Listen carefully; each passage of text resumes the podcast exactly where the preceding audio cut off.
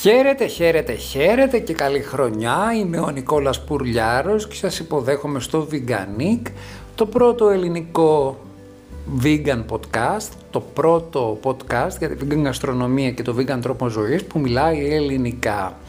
Επέστρεψα δρυμύτερος σε καινούργια χρονιά, με ανεβασμένη διάθεση, με μεγάλο χαμόγελο, με κέφι, ζωντάνια, αισιοδοξία και ελπίδα ότι αυτή η χρονιά θα είναι καλύτερη από την προηγούμενη. Το νιώθω λίγο στο πετσί μου να σας πω την αλήθεια. αλήθεια. Το νιώθα μέσα μου διαισθητικά αλλά τώρα το νιώθω έτσι καθώς κυλούν οι πρώτες μέρες. Εύχομαι να είναι το ίδιο και για εσάς. Εύχομαι να συνεχίσουμε να αγαπιόμαστε όπως συνέβαινε το 2020.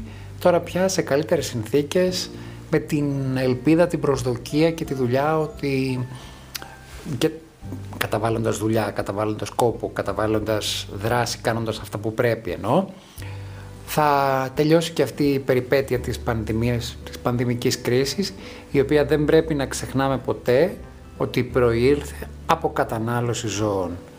Και εμείς εδώ από αυτό το μετερίζει συνεχίζουμε να υπογραμμίζουμε ότι η λύση για πάρα πολλά προβλήματα σε αυτόν τον πλανήτη είναι ο vegan τρόπος ζωής διότι ως γνωστόν, vegan πράγματα, όμορφα πράγματα. Θέλω να πω ένα ιδιαίτερα μεγάλο ευχαριστώ σε όλους εσάς που δείξατε μια ιδιαίτερη αγάπη και προσήλωση στην προηγούμενη συνταγή που σας έδωσα, τους ομοφογικούς κουραμπιέδες με τη σκόνη σοκολάτας. Πραγματικά έγιναν ανάρπαστοι οι κουραμπιέδες και σας ευχαριστώ και που και εσείς δείξατε να τους προτιμάτε έτσι τόσο ευθύβολα. Σήμερα θα σας πάω σε αλμυρή γεύση, θα σας πάω σε σούπα, γιατί έχουμε και κρύο καιρό και γιατί θέλουμε έτσι κάτι μαλακό για το στομάχι μας μετά τα ε, Χριστούγεννα. Οι vegan πάντα τρώμε ελαφρά βέβαια. Απλώς ακολουθούμε και εμείς αυτή τη ροή των πραγμάτων.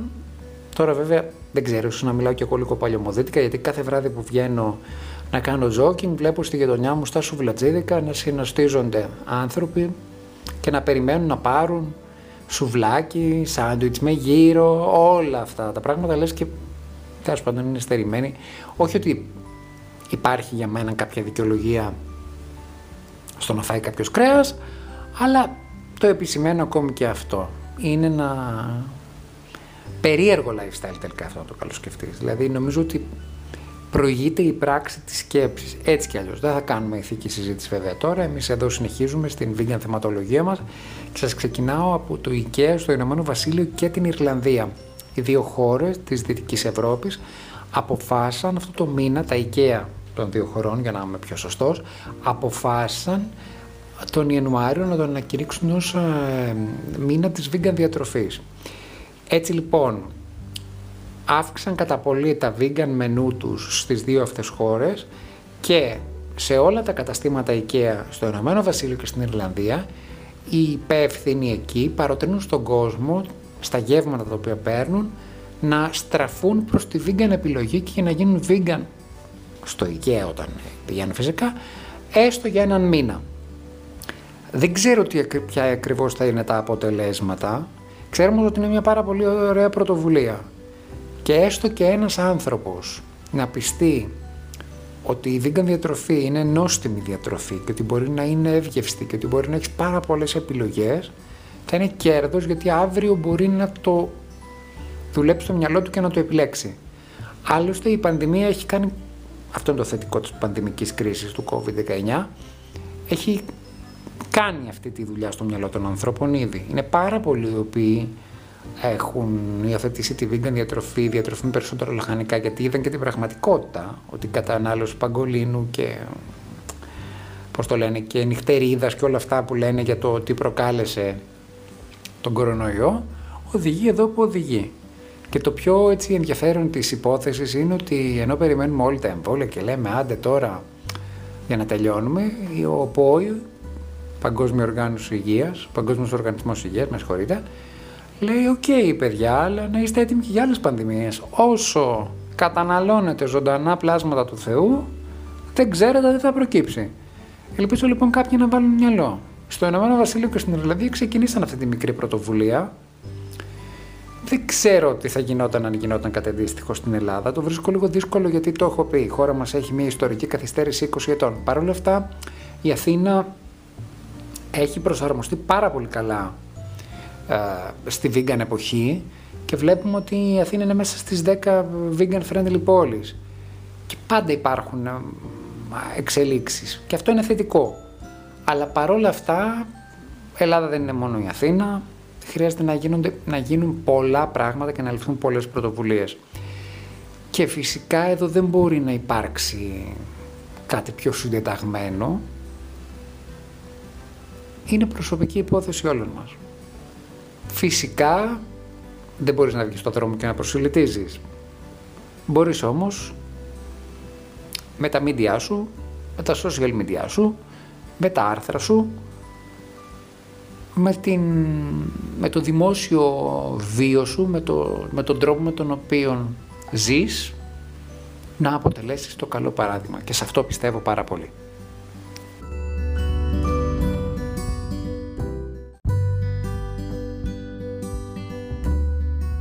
Βγήκε μια πανευρωπαϊκή έρευνα που απέδειξε ότι η vegan διατροφή κατά κεφαλήν κοστίζει 40% λιγότερο από την διατροφή με ζωικά προϊόντα.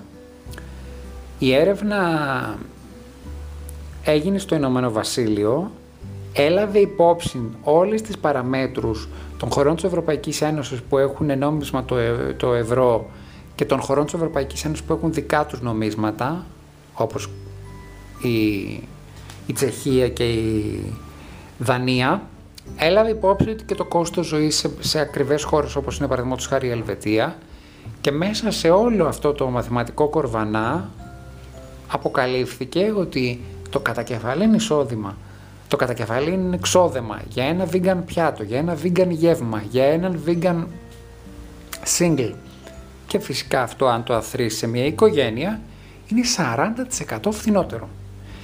Και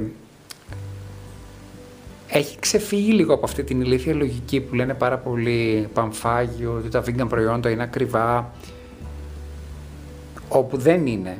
Αφενός δεν είναι και αφετέρου μιλάμε και για νοικοκυριά τα οποία μαγειρεύουν και δεν θέλουν απαραίτητος να παίρνουν τη ματζίδικα επεξεργασμένα τρόφιμα. Γιατί ένα μεγάλο κέρδος το οποίο έχει κάποιος ο οποίος είναι vegan είναι ότι μπορεί να μπει στην κουζίνα του και να φτιάξει τα πιάτα του και να γίνει κύριος του εαυτού του. Γιατί μην ξεχνάμε ότι υπάρχει και η παραδοχή ότι είσαι ό,τι τρως. Το γεγονός λοιπόν ότι μειώνει τους ρήπους, μειώνει τη δαπάνη στην ενέργεια. Ξέχασα να σας πω ναι, ότι μέσα σε αυτήν την έρευνα συνυπολογίζεται και η δαπάνη στην ενέργεια.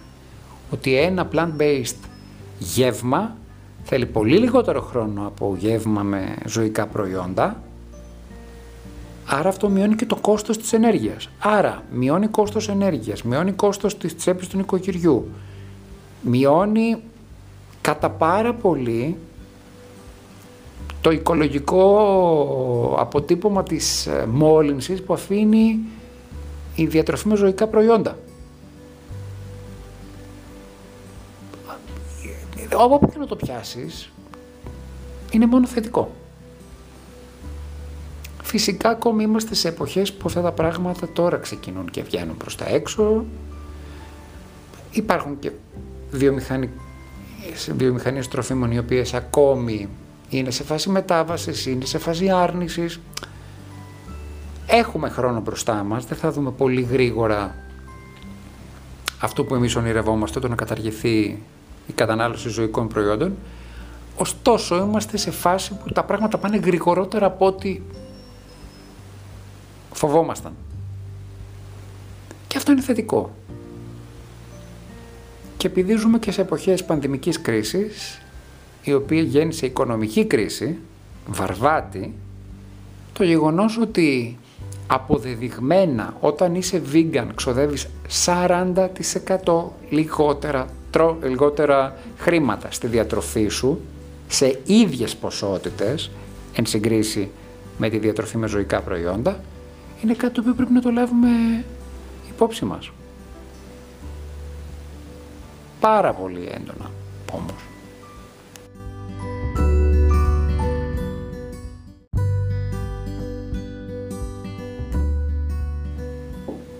Την καριέρα του στο θαυμαστό κόσμο του streaming ξεκινάει ένα καινούριο ασπρόμαυρο vegan ντοκιμαντέρ που φέρει τον τίτλο «Γκούντα», το σκηνοθέτησε ο Βίκτορ Κοσαλόφσκι, ο οποίος είναι visual artist και σκηνοθέτης και την παραγωγή του έχει αναλάβει ποιος άλλος, ο Γιωακίν Φίνιξ. Η Γκούντα είναι μια συμπαθέστατη γουρουνίτσα η οποία μεγαλώνει τα παιδιά της σε μια φάρμα στην Νορβηγία και το ντοκιμαντέρ έχει στόχο να δείξει την εξέλιξη και την ανάπτυξη που έχει η Γκούντα και τα μικρά της χωρίς να κινδυνεύουν από τη σφαγή, χωρίς να είναι κρέας το οποίο θα απολυθεί σε σφαγείο για τη διατροφή των ανθρώπων. Επί της ουσίας γίνεται μία υπογράμμιση ότι η βιομηχανία τροφίμων, ζωικών προϊόντων, σφαγιάζει την εξέλιξη των ειδών, την εξέλιξη του πλανήτη και σφαγιάζει και την εξέλιξη των ζωντανών. Δηλαδή δείχνει πώς είναι η ζωή της Γκούντα και των μικρών της κανονικά χωρίς να είναι κρέας στο τσιγκέλι. Δηλαδή προσπαθεί να περάσει στον κόσμο τη σκέψη ότι εγκληματείς επειδή τρως όταν παρεμβαίνεις στην ανάπτυξη κάποιων άλλων όντων αλλά και κάνεις και κακό και γενικότερα γύρω γύρω σε όλο τον πλανήτη. Και σου λέει πάρε ευθύνη ρε μεγάλε. Μπορείς να συνεχίσεις να το κάνεις. Θα ήθελες κάποιος να περιορίσει τις δικές σου δυνατότητες. Στο μεταξύ, στην ίδια φάρμα, όλα αυτά τα γυρίσματα γίνανε στην Νορβηγία. Ε, υπάρχει ε, ένα κοτέτσι με κάποιες κότες και κάποιες αγελάδες. Όλα αυτά τα ζώα είναι εκεί, ζουν ελεύθερα και δεν κινδυνεύουν από το να βρεθούν σε σφαγεία. Και ταυτόχρονα δείχνει πώς υπάρχει η επικοινωνία και η διαδραστικότητα της γκούντα με τα υπόλοιπα ζώα.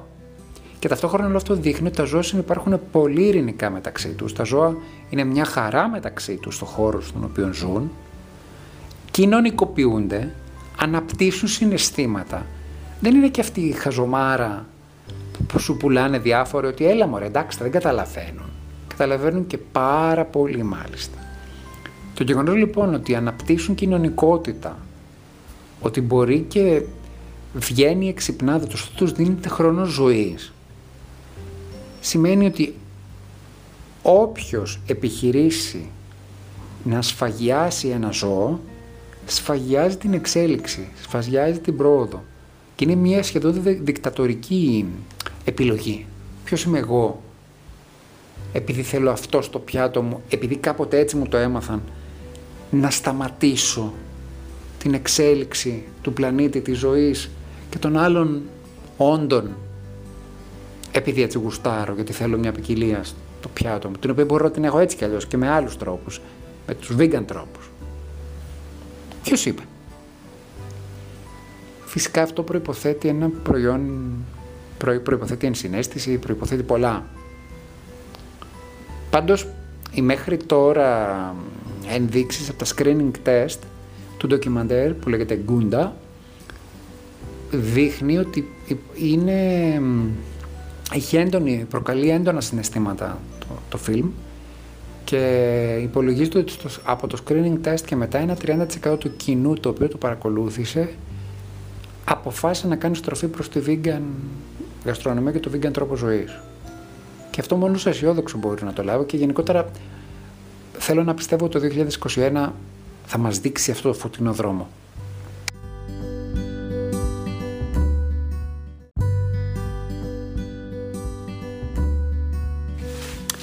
Και να που τώρα φτάνουμε στο τελευταίο μέρος της εκπομπής μας και θέλουμε να κάνουμε σούπα ζεστή, πικάντικη, όχι πικάντικη, μπορείτε να φτιάξετε όποια εκδοχή θέλετε, εγώ θα, θα, θα σας τα πω όλα, θα σας πω τι θα κάνετε και από εκεί και πέρα επιλέγετε μόνοι σας. Για τα υλικά της σούπας θα χρειαστείτε 300 γραμμάρια πατάτες, 200 γραμμάρια καρότα, 2-3 κρεμμύδια. Προαιρετικά αν θέλετε βάζετε δύο κρεμμύδια και ένα πράσο. Θα χρειαστείτε περίπου 50 γραμμάρια βούτυρο, vegan, ίσως αμυγδάλου, ό,τι σας αρέσει. Προτείνω 100 ml χυμό πορτοκάλι ή χυμό μανταρίνι, ό,τι θέλετε εσείς από τα δύο. Ένα κουταλάκι ginger τριμμένο προαιρετικά. Ελαιόλαδο φυσικά, αλατάκι, πιπεράκι. Τα προαιρετικά είναι το μπούκοβο, το ginger που σας ανέφερα πριν, και το αν θέλετε να βάλετε καυτερή πιπεριά.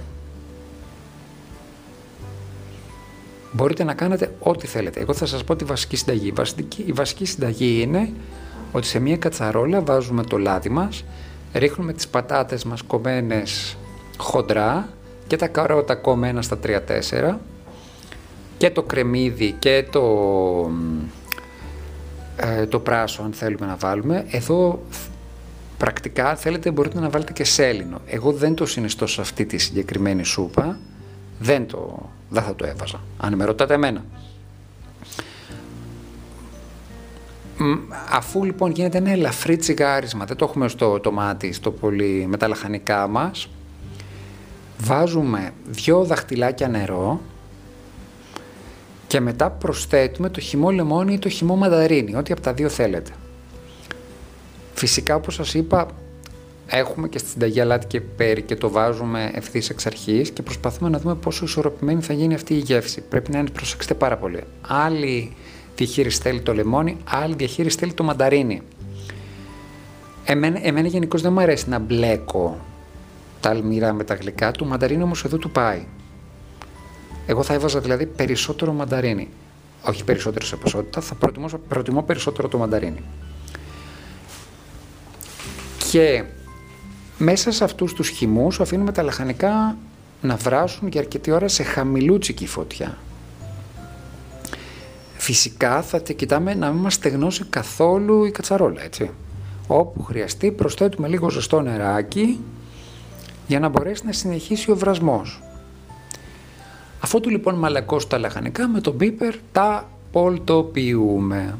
Και αφού του τα πολτοποιήσουμε ρίχνουμε την, ε, το vegan βούτυρο και από εκεί και πέρα έχουμε πλειάδα επιλογών στο πόσο θέλουμε να το κάνουμε καυτερό. Μπορούμε να το κάνουμε μέτρια καυτερό βάζοντας μόνο ginger. Μπορούμε να το κάνουμε πολύ καυτερό βάζοντας ginger και μπούκοβο. Μπορούμε να μην βάλουμε αυτά δύο και να βάλουμε καυτερή πιπεριά ομή, έτσι ώστε να σπάει στα δόντια, σε ροδέλες εννοώ, ή αν δεν θέλετε να τη βάλετε σε ροδέλες μπορείτε να τη σοτάρετε σε ένα τηγανάκι με λίγο λάδι να μαραθεί, όχι όμως να γίνει νιανιά, έτσι να γίνει πολύ λίγη. Και να έχει ένα κάψιμο έτσι όπως σας αρέσει. Εμένα τα πολύ πολύ καυτέρα δεν μ' αρέσουν. Αυτό βέβαια έχει μια διάσταση ωραία γιατί έχει και το φρουτένιο, είτε του λεμονιού είτε του μπανταρινιού, οπότε μπορείτε να παίξετε. Τώρα, αν θέλετε να δώσετε και μια πιο ευρύτερη διάσταση, έτσι ώστε να κολλήσει λίγο και με το ginger, αν θέλετε να κάνετε την εκδοχή του ginger, θα σας συνιστούσα στην αρχική συνταγή να βάλετε και τρεις-τέσσερις κύβους ε, κολοκύθας. Έτσι ώστε να πάρει και λίγο μια αίσθηση πατατοκάρωτο κολοκυθό σου πας ό,τι θέλετε. Εγώ έκανα την ελαφριά έκδοχη, δεν έβαλα μπούκοβο και την πρώτη μέρα το φάγα έτσι, τη δεύτερη μέρα επειδή βαρέθηκα και θέλω λίγο να το ανανεώσω, έβαλα στην τοστιέρα μου δύο-τρία ε, μεγάλα μανιτάρια τα οποία τα κόψα σε ροδέλες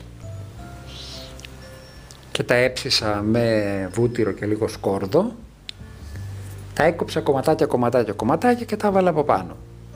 Την τρίτη μέρα, επειδή το βαρέθηκα και αυτό, είχα vegan λουκάνικα, τα οποία τα έβαλα καθώς ζέστανα τη σούπα μου από πάνω και ήταν μια πάρα πάρα πάρα πολύ ωραία και δυναμωτική πάτα το καροτό σούπα. Δεν έβαλα εγώ κολοκύθα, το σκέφτηκα εκ των υστέρων.